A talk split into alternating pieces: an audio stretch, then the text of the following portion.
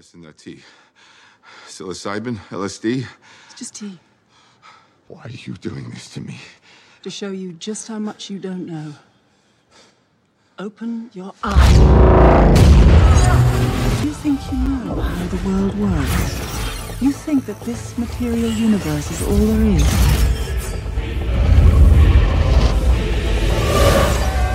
What is real? What mysteries lie beyond the reach of your senses? At the root of existence, mind and matter meet. Thoughts shape reality. This universe is only one of an infinite number. Worlds without end. Who are you in this vast multiverse? Welcome to the psychedelic dimension that is Nick's nonfiction. Here with your Sherpa guru, Nick Muniz. We have Annaka Harris's book, Consciousness, a New York Times bestseller, brief little hundred page read if you're looking for some quarantine content. This book is a brief guide to the fundamental mystery of the mind. Right between your two ears, ladies and gentlemen, behind those big bobbly eyes of yours is the biggest mystery in the universe. Your brain, a mystery as big as a black hole. And we all know someone who, where their brain should be, is as devoid as a black hole. We take this miracle machinery in our noodle for granted every single day. We have a whole bunch of organs in our body, but the brain is one of the few pieces of living matter in the universe that has learned to recognize itself. You've seen the memes. The brain is the only thing in the universe that named itself, man. We have eight short chapters today, and we are going to the collective consciousness. Starting at the biosurvival circuit, we're talking about time bending, the hard problem of consciousness, all of the crazy waters that you can get into. Yes, scientists fear the discussion of consciousness. It is undefinable. Where is the line drawn? Is creativity what creates consciousness? Or is a snail you see walking down the street conscious as well? Annaka argues for free will, but that free will is a byproduct of consciousness. It is an emergent phenomenon that we will never get to the bottom of. A radio host's favorite topic. You could talk out your ass for hours on end. And that's what we're talking today, people. Psychedelic trips, the eight high circuits of thinking, the Central Intelligence Agency's declassified psychedelic tests, baby. Always be skeptical of those peddling enlightenment because Unfortunately, we do not know where we go when the lights turn off. When this conscious ride is over, hell, we don't know where we go for eight hours every single day. When we lay down on our transcendence pad and go to another dimension while our brain turns off, also known as sleep. Comas, near death experiences, and of course, hallucinogens bring us to these states of higher thinking. Psychedelic, a word that means mind manifesting. No, some guy in tattered clothes with a peace sign necklace didn't come up with these ideas. These are academic definitions passed on from Miss Annaka Harris. Let's get the about the author. Annaka Harris, I didn't even know when I was buying this book that she is the spouse to author, one of the biggest podcasters in America, and neuroscientist Sam Harris. You've heard the name before. They got married back in 2004 and have been raising two kids.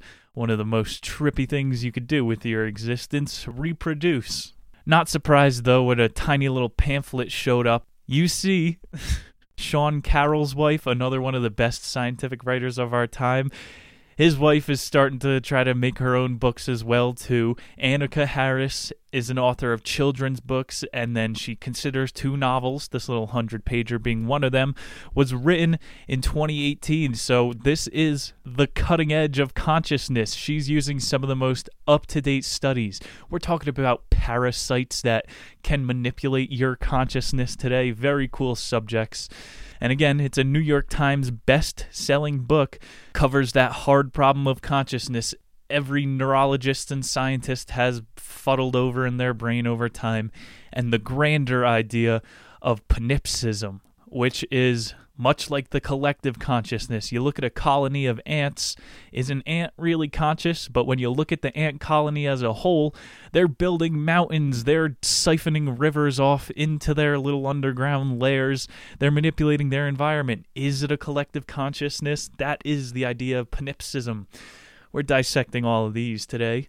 And what I would also suggest, if you haven't seen any of Sam Harris's work, I used to bookmark this guy's debates he has he'll debate uh, hardcore religious people of any religion. You know, he's one of these Christopher Hitchens type of I'll debunk anybody.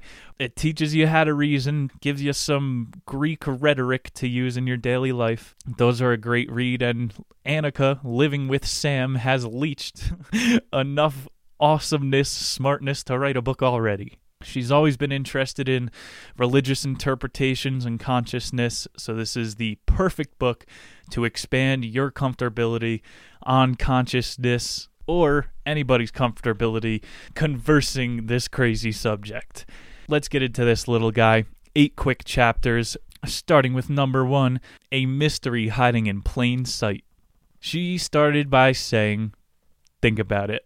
Well, you're going to think about it different than I did, every single person's consciousness is so profoundly different from one another, it's easy to get distracted on the definition of this thing. There is no solid definition of consciousness, it is an intangible object. It might be a theory for all we know. I might have been programmed by God before I was born to say all these things. Dildo hot dog. Wow, that is one creative God writer. I have never thought of a dildo hot dog until this very moment you will see I am not arguing for determinism, but Annaka does show why the research does suggest for determinism. So try not to get so caught up in the definition of this word consciousness because look at your spouse, look at the person that you're walking by on the street right now. They have a profoundly different experience on this earth due to the way their consciousness intakes information. Your brain, the magic machinery, it leaks curiosity, pleasure seeking, and everything that you have ever experienced in your life is locked away in this meshy organ in your head. This mystery hiding in plain sight, Annaka calls it. She said the act of meditation is one where consciousness recognizes itself and silences itself. So like we're saying, there's a lot of noise going on between your two ears. Might be just me. But the best way to silence that is with meditation, and then you can more objectively observe what this mystery is behind your head. This is a very basic book. I just finished Robert Anton Wilson's Prometheus Rising, all about the transcending to the eight high circuits of learning, of thinking. That book is more about unlocking those suppressed memories that you have up in your lockbox. Annaka is just making us a little bit more comfortable with these ideas today.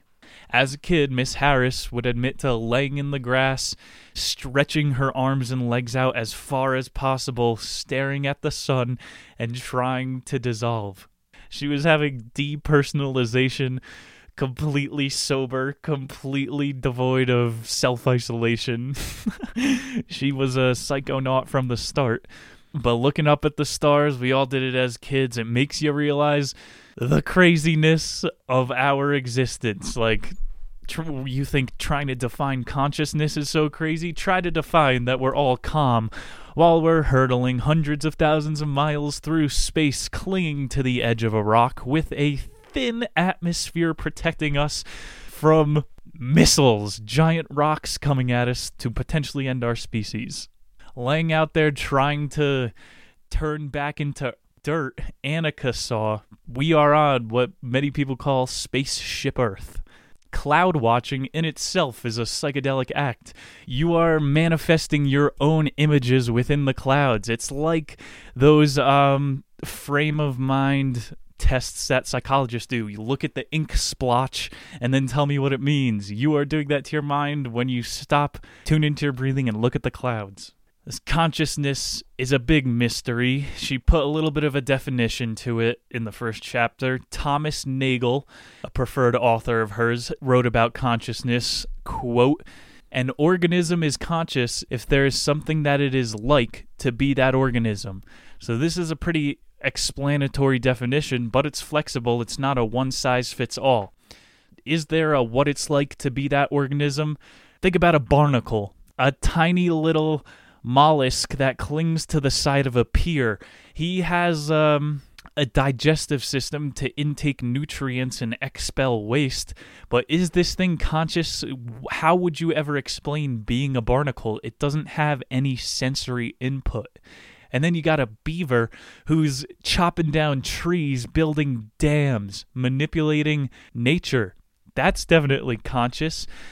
So, Thomas Nagel and Annaka would say that if you could describe what it's like to be that thing, then it is conscious. Pretty loose definition. Vegans are not going to like this one.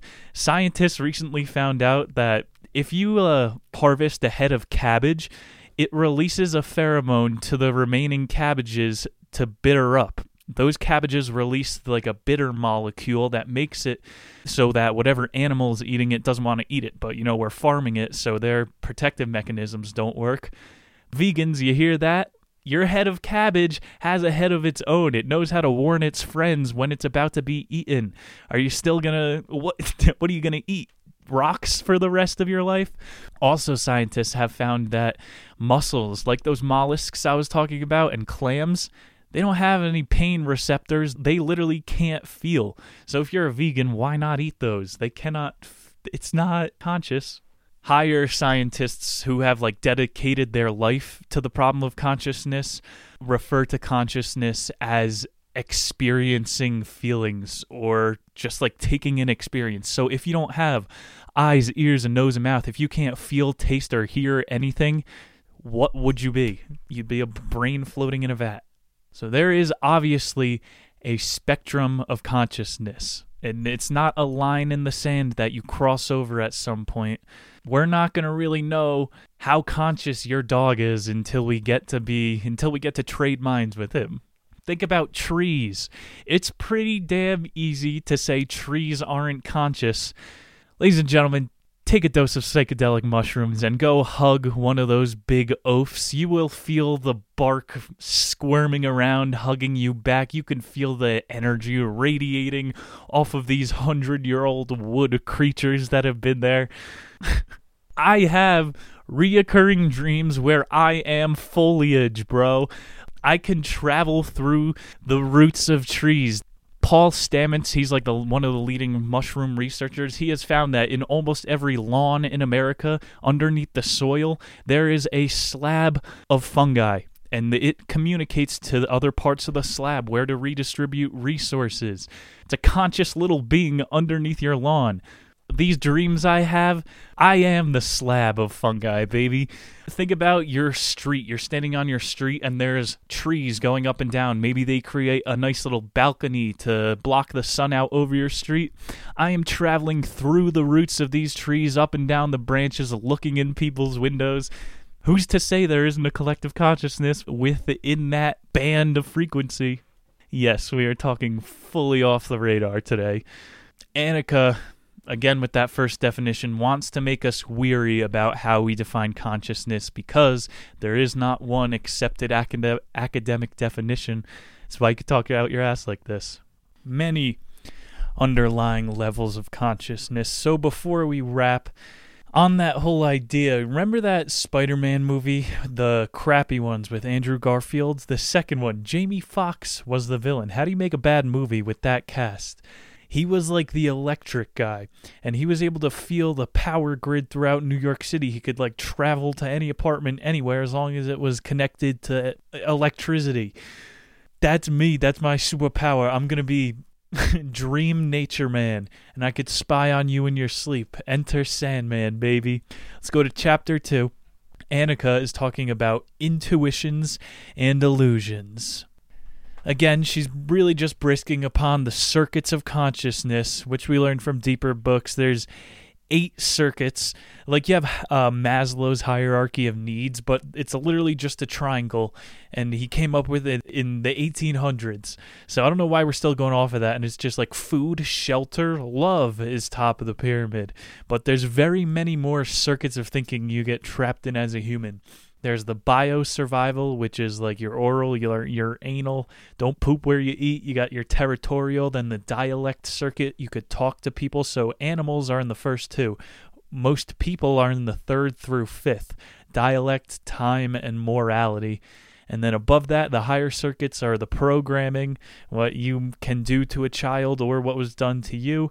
The neurosomatic, you're getting into your meditation, and then the meta programming. Annaka just breezing over things as her husband Sam rolls his eyes as saying, Consciousness was built for survival, so we're like monkeys in a spaceship, which we are. I mean, we have the most powerful tool, eh, the, the brain, but think about giant excavators that could move mountains. We have the biggest tools of any man ever, thanks to the brain. And we're still running on like fear. So you have a fear of flying. You know you would have to fly for 55,000 years straight every single day.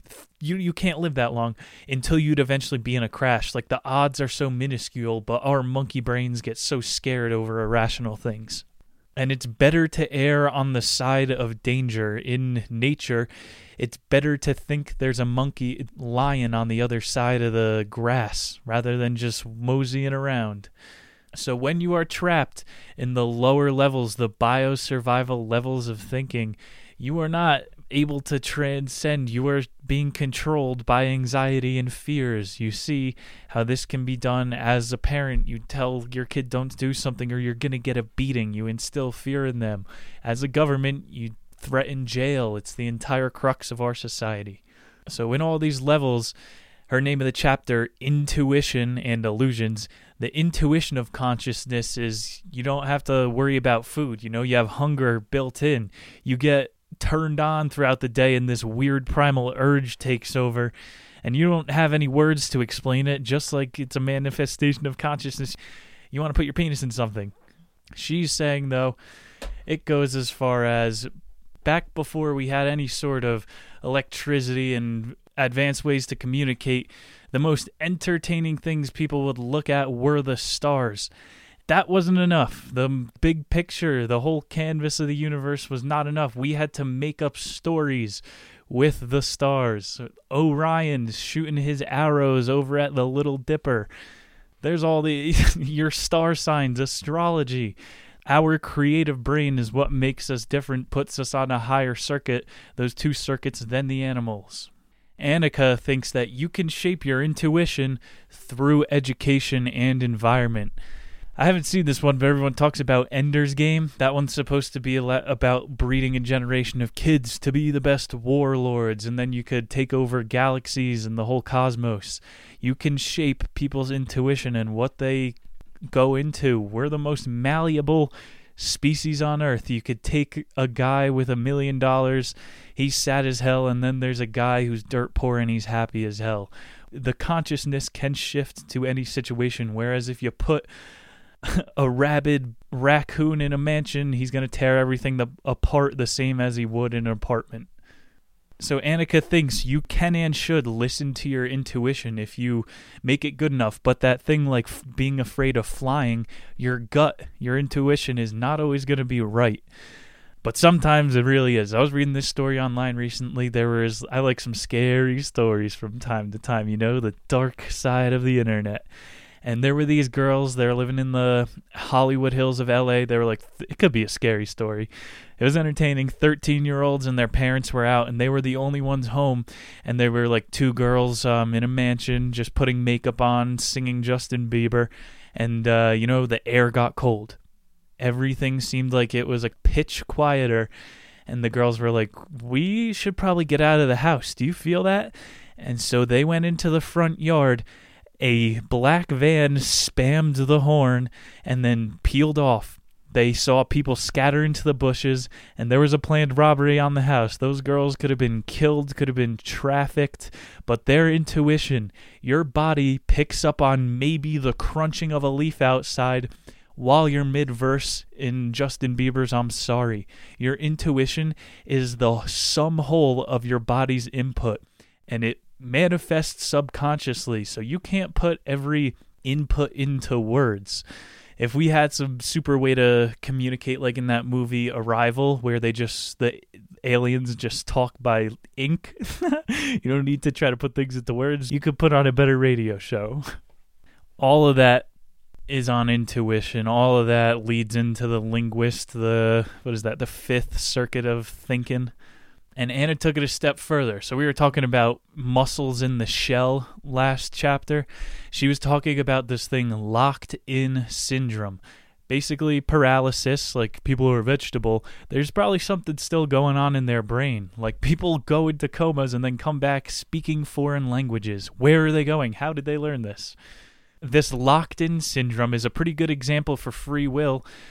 She talked about an author in 1997. He wrote this book called Butterfly, a paralyzed man, and he was so aware of his situation when he was in bed typographing this book. He he included in the postscript, I blinked 200,000 times while writing this book talking about the malleability of consciousness. If you are locked into your shell, you will use this consciousness to calculate other things. He's counting them as many times as he blinks. He's also probably astral projecting and watching a girl's locker room at night. And then she talked about the bad side of that locked in syndrome is if you go into a surgery, they could give you all the amnesia in the world, but you're conscious during it. Like people wake up uh, after surgeries and report having felt everything. I'd sue the anesthesiologist, or maybe it was your body got buffered in the consciousness dimension and you have to go through the pain. She moved on, starting to wrap up the chapter, citing a Russian scientist, Kamovitz, who dedicated his whole career. He believed generational memories or survival actions aren't all stored in your brain, it's stored in your DNA the why does your hair stand up when you do get that gut feeling? Is it a brain signal or is it a DNA signal? You know, you don't even need somebody's brain to make an entire genetic replica of them. To make a clone, you just need somebody's DNA. There's probably a lot more information, genetic information, and processes going on within your uh, DNA. And we read The Science Delusion for the show. Curtis White believed that the DNA might be some sort of a parasite. Maybe your DNA is the voice inside your head. Annaka had a cool comparison that our DNA is passed down from generation to generation and it becomes more refined just like the Google search algorithm does. Over the years, the Google search algorithm knows Facebook, it knows people that type in F most likely want to go there first. If you type in PO while a significant other is in the room, it takes you to polishancestry.com just like your DNA, the less information you have stored in your brain, the more the algorithm takes over. As a baby, how did you know to shove applesauce in your face? It's genetic, you know? Monkeys love applesauce. Annaka's experiment for this in your own life to test consciousness levels. I think this is unethical if you bought it to a standard review board. She said, Observe your friends, and one of them will seem like a zombie with your newfound consciousness.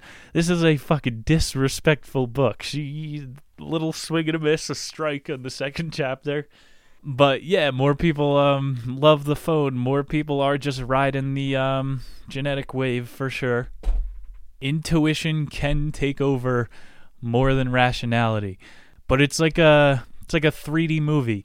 Looking at your intuition, you're taking the glasses off, and then you you have to watch the movie with the blur, but then you're paying attention to everything you do. Not the best example on the fly, but I think you get what I'm saying. Once you pay attention to the intuition, it disappears. It's like getting in the zone. You got to get out of your head to get in the zone. So let's get to chapter 3. She called it Is Consciousness Free? Very cool information about all the fancy editing tricks that your brain does. Even when you're hitting a tennis ball, shooting a gun, going bowling, even further away, things are happening. All of the audio, visual, firing a gun, the recoil, haptic feedback reach your brain at different speeds. Light travels faster than sound. You're going to see the downrange burst explosion at a different time Point is, your brain does all this editing and syncs it up. Easier example if you're watching a documentary, there's the audio. You hear the narrator's voice, they switch to interviews. The audio is the baseline, and then you have what's called the A roll. What you're going to be using primarily, you go to the B roll you've heard of. And if the audio is even a millisecond off from the video, it looks like people are having a stroke. It looks like the old uh, Chinese kung flu movies. Maybe it's the consciousness aspect, or maybe it is your brain just doing all these calculations at light speed. Can't measure that in a coffin MRI machine. So maybe there are all these super quick micro actions going on in your super processor brain. Annaka, again, is saying free will could very well be an illusion of these quantum computers that we don't understand yet and is just the basis of our simulation. I like to call this one. All these fucking fancy scientists can make up their own theories. I'm going to start making up theories on the show we have the Ouija board argument. You know, the Ouija boards, you could scare your friends out from sleeping over your house forever with this little tool. It's basically the chicken or the egg.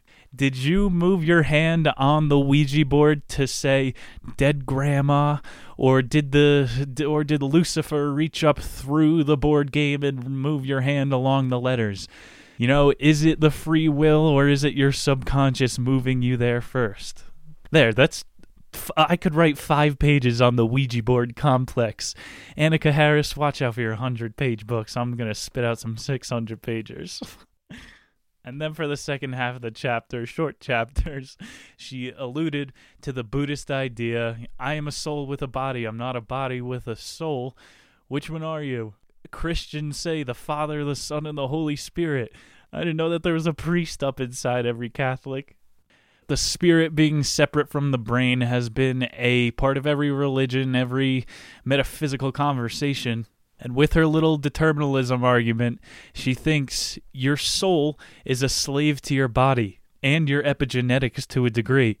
Like if alcoholism is in your genetics, it goes down generation to generation.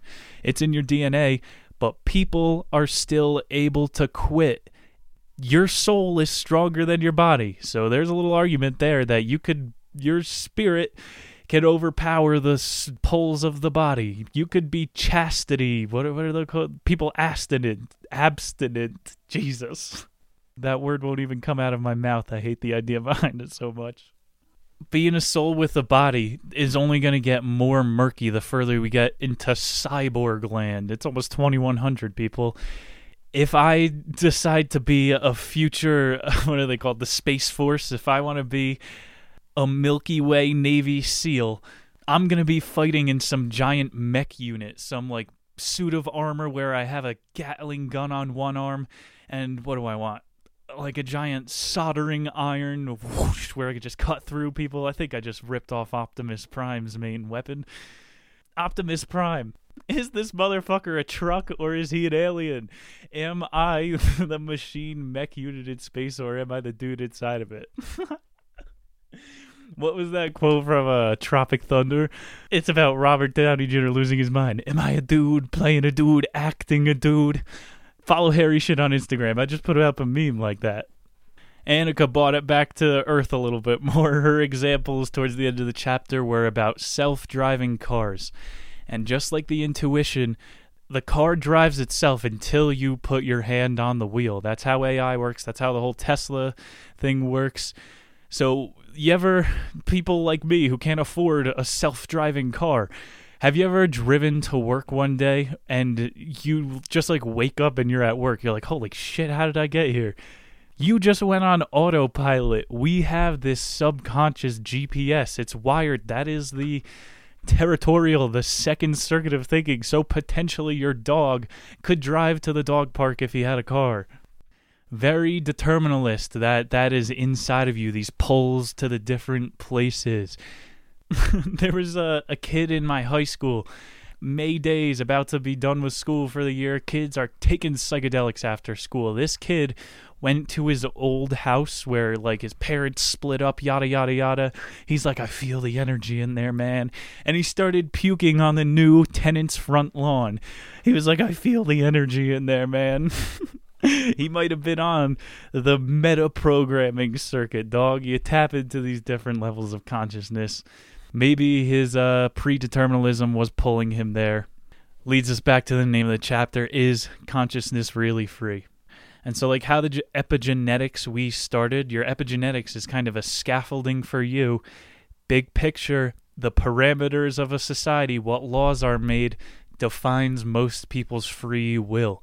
Like I've said before, laws are made for the rule breakers. For most people, it's just, okay, this is my playground, this is where the fence ends, and that's how you live. I mean, people who have found this show are already off the reservation, as Anthony Bourdain would say motherfuckers still be watching CNN, you know? So Annaka's suggesting boldly within a hundred pages and a few more wild claims to come. Free will is one of the brain's many illusions. Hmm.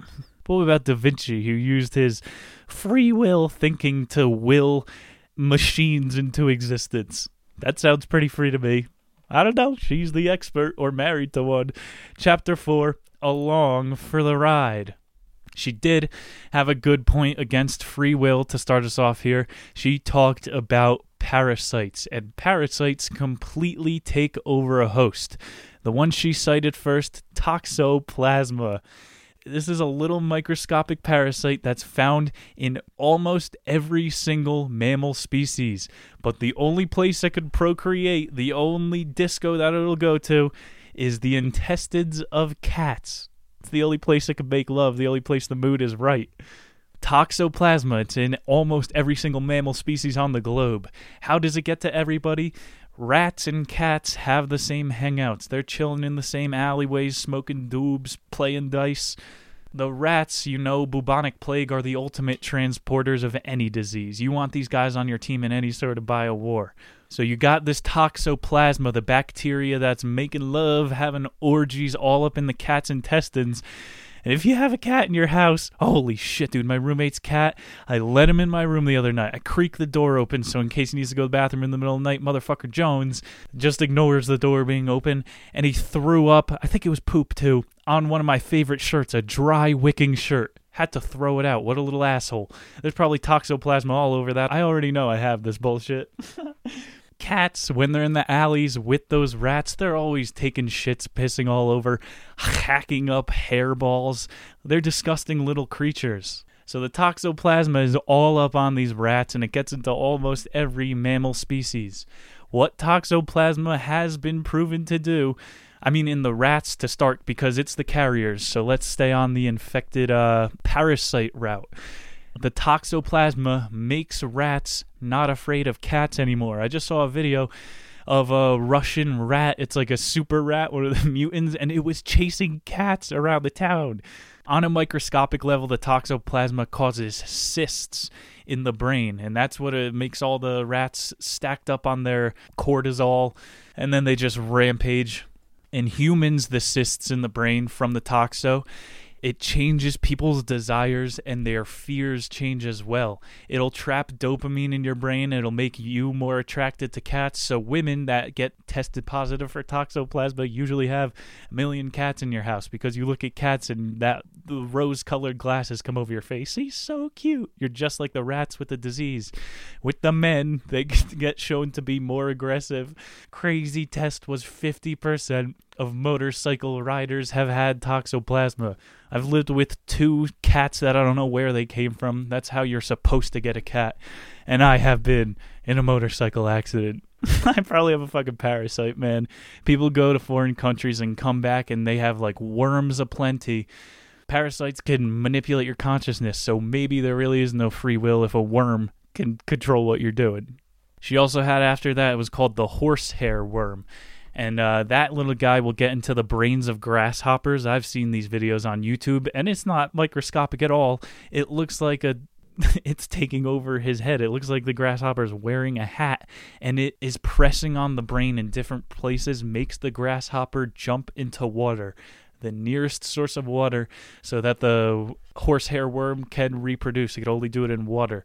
So that literally turns grasshoppers into zombies just like her little example before about fucking acting superior to your friends.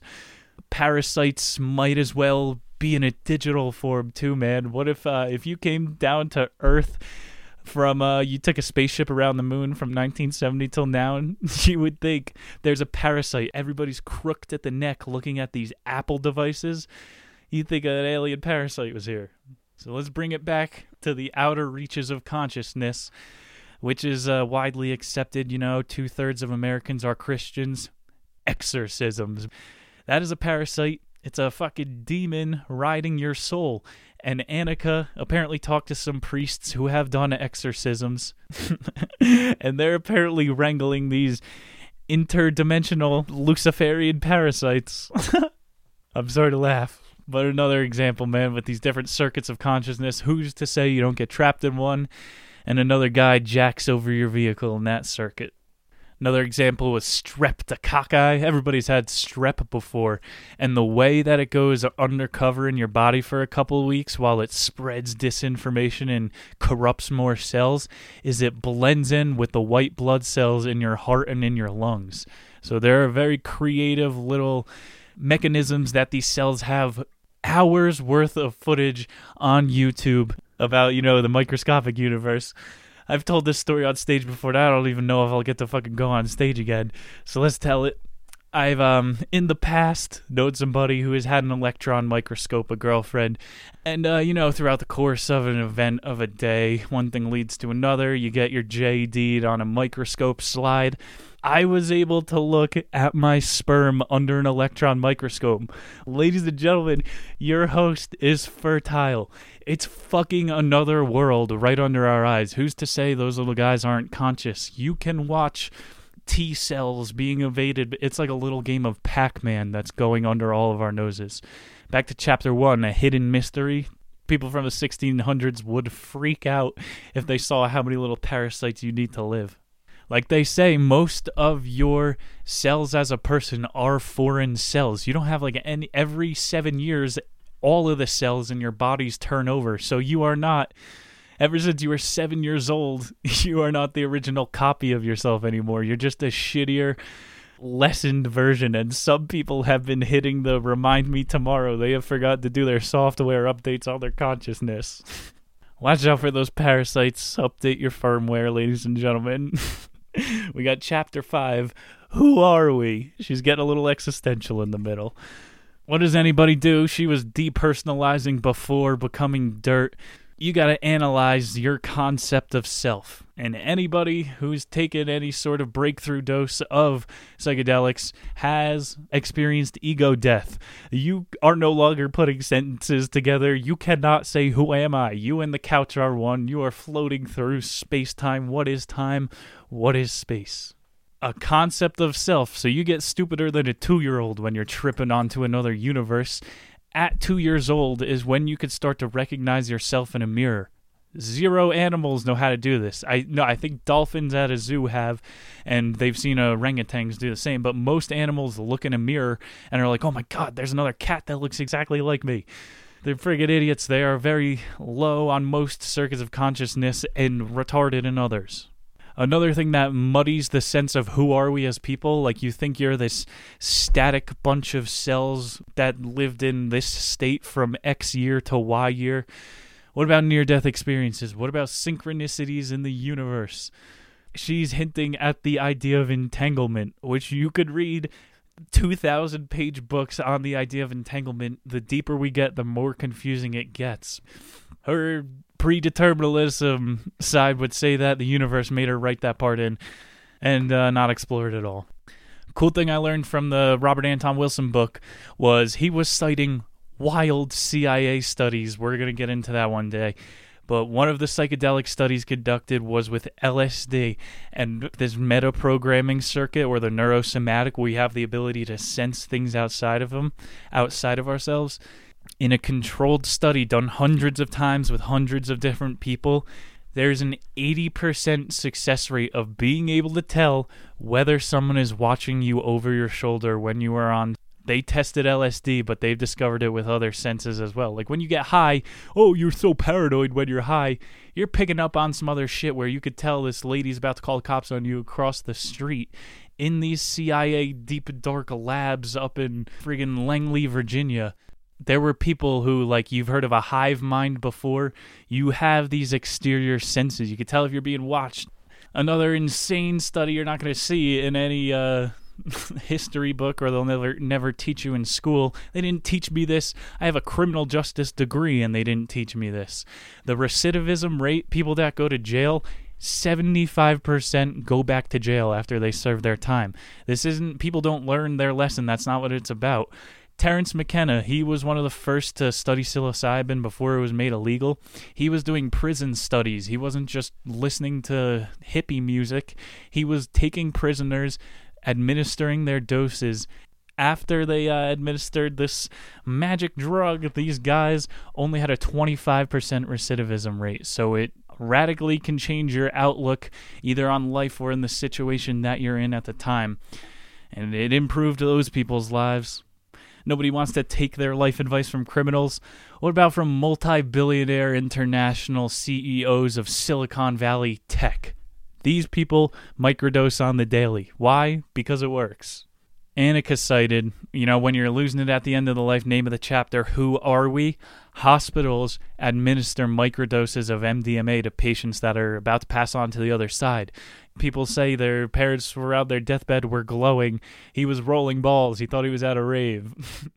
no, but it helps you communicate more. Anybody that's been on these things, it knows it feels like you could tell everybody your secrets. They that's why the CIA tested it. They thought it was called truth serum. They were using it on Russians, and the Russians were just like had a thousand micrograms in their system and totally disassociated. And they're like, okay, this is dangerous, fucking outlawed. Nixon arrested black people and hippies.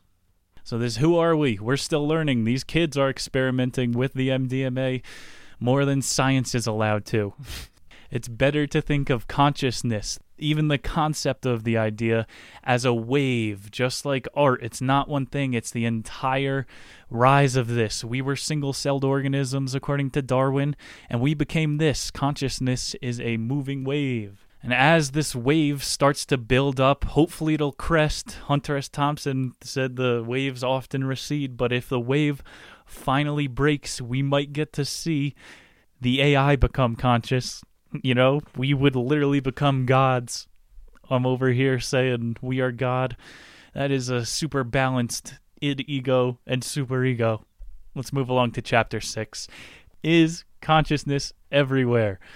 This is that whole panpsychism idea, aka me being a tree, aka Jamie Foxx inside your power box. And so the easiest way to define this would just be to say, yep, the universe is one grand consciousness and we're all just along for the ride. You see how our argument got laid out for the book. Panpsychism was a 1500s Italian philosopher's idea. Back then, during the Renaissance, a lot of good ideas popping up back then. Panpsychism says that we aren't all atoms and matter, but the universe is one substance. Makes more sense when you zoom out enough into the multiverse theory. But who am I to fucking zoom out past the multiverse theory if that's even close to true? But I like to cite black matter, what scientists can't cite. It makes up 80% of the universe, and we just call it dark matter. What are its properties? Can we manipulate it? Are we going to choke and die on black matter one day? Nobody knows maybe that really is what uh, the yin to the yang of carbon atoms. It needs to exist as the counter, just like our white and red blood cells. We could really just be Horton hears a who, tiny animals on a giant bigger cell. yes, I just cited Dr. Seuss. I'm a literate genius. Name of the chapter is Consciousness Everywhere. She got into voodoo also known as object permanence. You know, some people think objects have memory. I had a chick do Reiki on me once. She was like holding this power crystal, and I don't know, man. I got a boner. There was definitely there was a little bit of power in there. the idea of voodoo, man, an object could be quantumly entangled to another object. It could be just something we don't have the words to explain and some uh, old wizard looking guy said voodoo one day, and it's not a very scientific word, so now we ignore it. If somebody had a fucking voodoo doll of me, I would go and break into their house to take it. You know, you would do the same. Nobody wants this shit out there. There might be some validity to that. Send in your best voodoo doll makeups of Nick Muniz to nicksnonfiction.com. I brought up a couple weeks ago The first ever episode of the Twilight Zone is about long term isolation studies, but it goes beyond that, beyond Fyodor staying in his house for 20 years.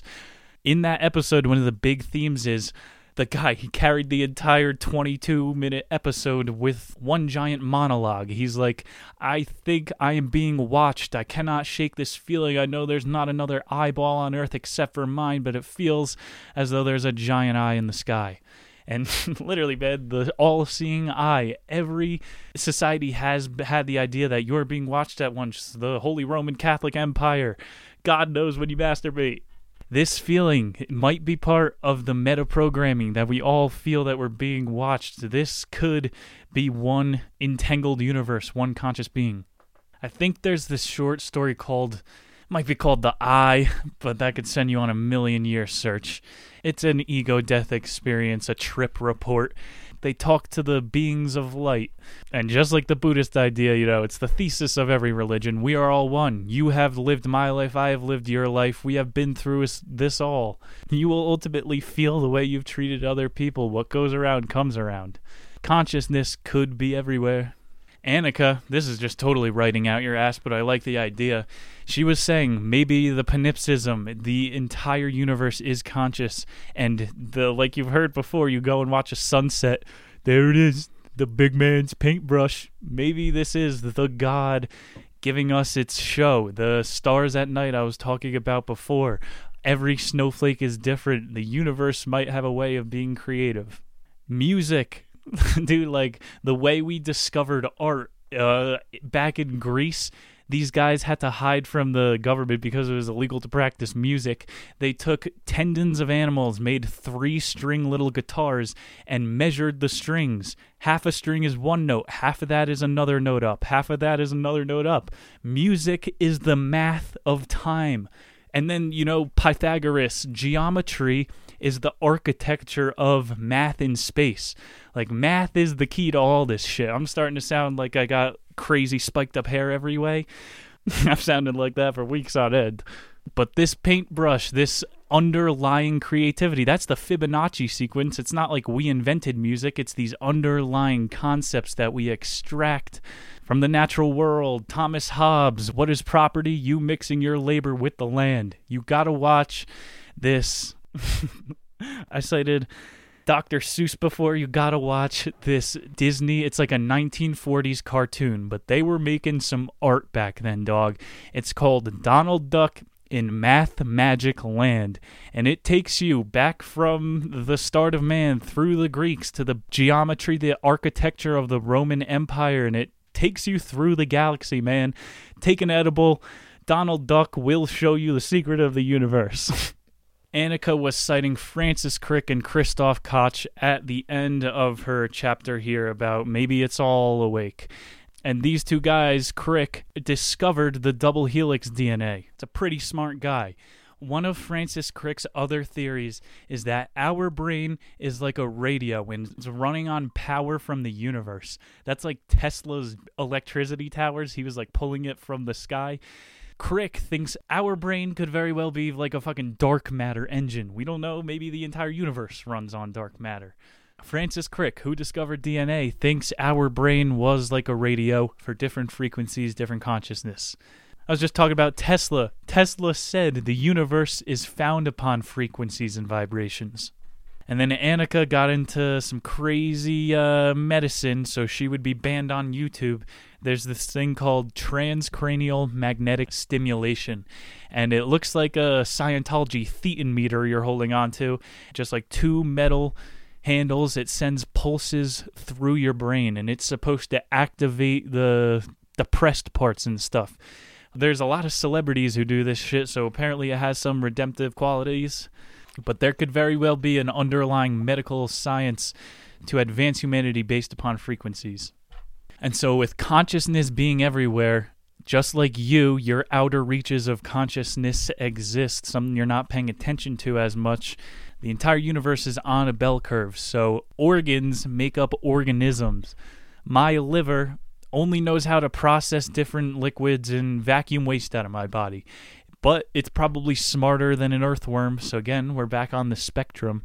I would say a better question to write a book about would be where the line of creativity started in evolution. Dogs, you know, most mammals are socially intelligent, but creatively retarded. A dog can maybe wag its tail if you put paint on it and he'll splatter paint on a canvas. There's no counterculture, there's no second layer. That is not art. That could be a commercial product if you sell it.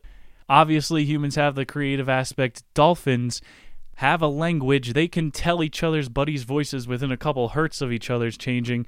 They also invent games. You watch they like take shells up to the surface, drop them, try to catch them. They invent they swim along with boats, try to ride wakes. How do you invent a game, man? That's definitely creativity. I feel like that that that should have been the name of the book, not conscious creativity. She capped the chapter saying, Theoretical physicists admit that consciousness is outside the law of particles. So, literally, it's an indefinable idea. And that begs the question if things can act outside of the laws of physics, the laws, spoiler alert, that's basically what Einstein's life work showed us. The whole idea of relativity. They aren't so much laws of physics then as they are recommendations. Chapter 7, second to last here. This one is called Beyond Panpsychism. She started the chapter with the old example, used it a little bit before. Imagine your brain is in a vat with no sensory input, and one by one they connect your brain vat to some eyes you're able to see, and then they connect you to hands you're able to feel stuff. You know, you have your entire cyborg body before you know it, but until you are uploaded with language, you can't have memories.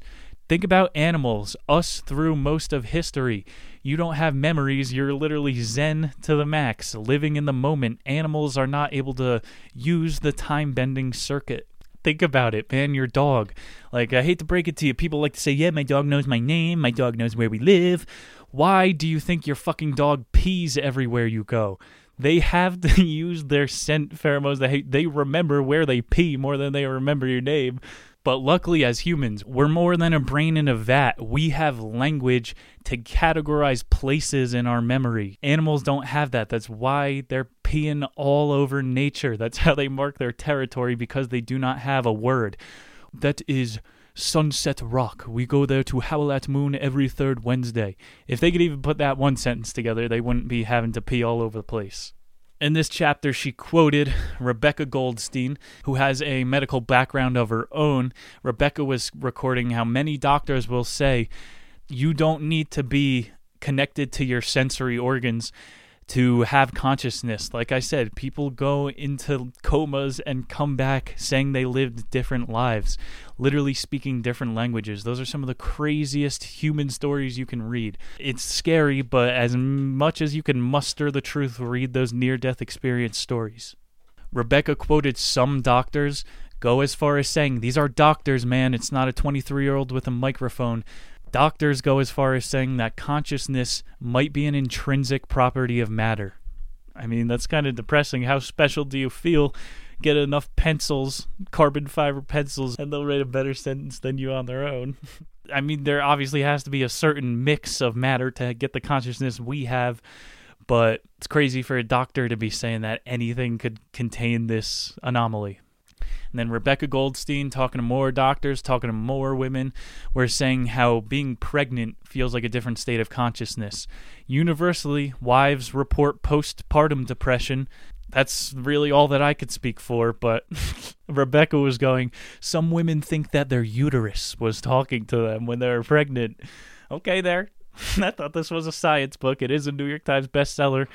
But what the fuck do I know? I guess if you're a woman, you could talk to your uterus. That must be nice to have a friend there all the time. I talk to my penis, and he gets me into many escapades, many bad ideas. so beyond panpsychism, what are we clinging to anymore? As in, we experience ego death on the show. She said the way that humans cling to an identity is one of the real quirks of the universe. I hate to break it to you guys here to end the chapter. Report me to PETA if you want to but I will call my roommate's cat a different name every few weeks. And he doesn't mind. He gets used to the new name. I've been calling him, his name was Severus from the original owner. I've been calling this motherfucker Sherman, Smedley, Sven, Stan. I call him Chungus sometimes. His ego is not clinging to all the names. He's just vibing, trying to get pet, trying to get a treat here and there. As what we were before this consciousness infected us as humans, but hopefully we could transcend the planet or do something dope with it. It's going to take us to chapter 8, our last one consciousness and time. I mean, you could talk about this until the end of time. All you'd have to do here is to be near someone on psychedelics to understand the fab, the tear in the fabric of time that is possible. One of the openers I would use on stage is I uh, tripped on LSD today. So, for those of you who have never, I have aged many years today. If you know, you know. Consciousness and time are very, very flexible. Dude, imagine if you were a fly okay? Flies have a lifespan of 72 hours. You wake up one day, you remember your mom pushing you off the garbage can and learning to fly. You hung out at a poo spot with young Timmy, and then uh, 24 hours later, you got married. You had beautiful little fly children, and a full weekend, to 72 hours. You're sitting by the dumpster and it is ending all now. You are reflecting on your beautiful life, playing flyby with Timmy and your wife dying after giving birth to thousands of eggs. It might not be that fun to be a fly, but they must experience this 72 hours a completely different way to live a whole life within that span. Man, would you want to be a whale shark. They are finding these like weird moss covered sharks off the coast of Greenland that are alive for 400 years. Like a month must feel like a day. I don't know if she got into it in this book, but time distortion is massive. As you go throughout your life, the older you get, the quicker time feels. It's been reported on for hundreds of years. So uh, think about being a redwood tree. There are some trees that are older than the religion of Christianity. What would it be like to be that tree? Time is intangible, just like consciousness. Meditation teachers will say, this is one of their go tos it is all the present moment, but there is no present moment. What, you know, what am I supposed to do with that, bro? I thought you were to help me get over my high blood pressure. Buddhism all of that is filled with tautologies, which is like defining something within itself. It is what it is. Or when people are going, I was meant to win the lotto. That's that's a tautology. It, it is a you're putting the weight within itself. It is all the present moment, but there is no present moment. There's no way to get out of this mental trap that we're all in, people. I'll take us back to the first chapter. Meditation, as Annaka said, is the best tool that we have to take a step back and observe she did end on a little bit how scientists haven't been able to explain the distortion of time throughout the life. So she literally said most scientists have chalked it up to quantum physics. So literally everything in the science community when they don't understand it, they just chalk it up to quantum physics. Another one bites the dust. Or you can consider it pre eternalism versus eternalism. Is time cyclical? Are we on one straight line, as Back to the Future would have you believe? And she tried to end her motherfucking book, her second New York Times bestseller, on Schrodinger's cat, which is the biggest cop out ever. you know, it's the whole study where like if light hits a cat in a certain way, it doesn't get absorbed by the camera. So if you're looking at the cat versus when you're not looking at the cat, does he really exist? Ooh. I think uh, reality tunnels and the eight circuits of thinking are much deeper than just going back into the is the cat real or not. But if you take that step back, if you observe the consciousness, you can learn to ride those waves of the higher circuits and you can float down the river. The one that Siddhartha, the giant river of time and consciousness and time that he was watching go by until he realized you have to surrender with the flow. We have no hard answers for us today on the emerging phenomena, the mystery of consciousness. Hopefully, after the show, you will take this little miracle machinery in your head and less for granted every single day.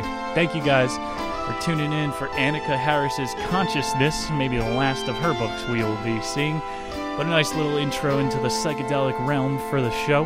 As for next week, boy oh boy, do we have a good show. This is one of my favorite topics. And that means I'm going to be hot, baby. I'm going to be throwing the big ideas around.